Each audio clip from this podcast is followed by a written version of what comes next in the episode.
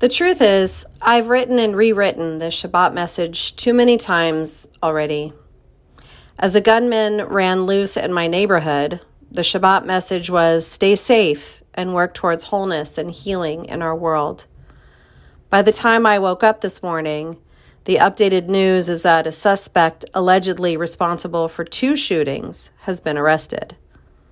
I don't feel better just more aware how intense and out of control this week seemed to be. Oi, how is this our world? I think to myself. In looking for the silver lining, I recall that at least I had the chance to learn and teach Torah with my sixth graders.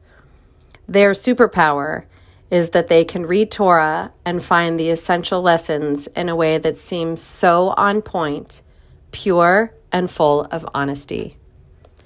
I asked my sixth graders this week to sort through some of the 54 mitzvot of this week's Torah portion and write about the one they think is the most important.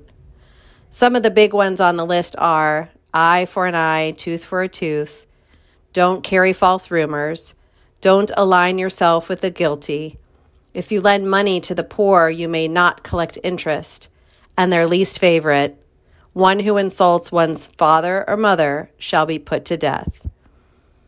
The mitzvah that is most resonated with my students is You shall not oppress a stranger, for you know the feelings of the stranger, having yourselves been strangers in the land of Egypt.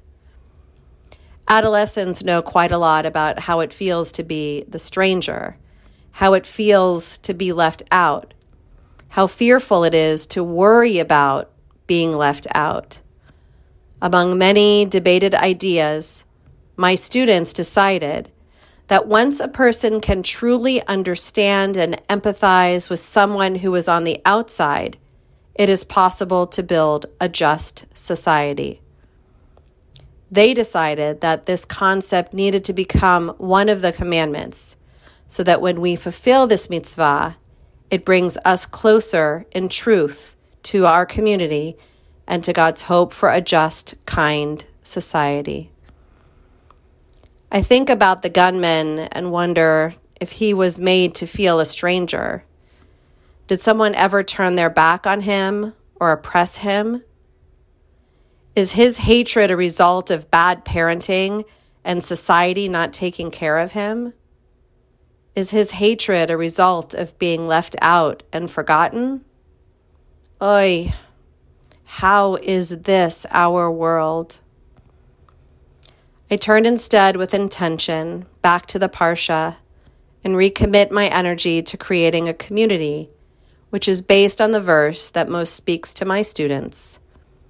I turn with intention and hope to the Torah that can help us build a society and a world based on empathy and compassion, based upon knowing what it's like to be oppressed and left out and the redemption of choosing to liberate and be inclusive.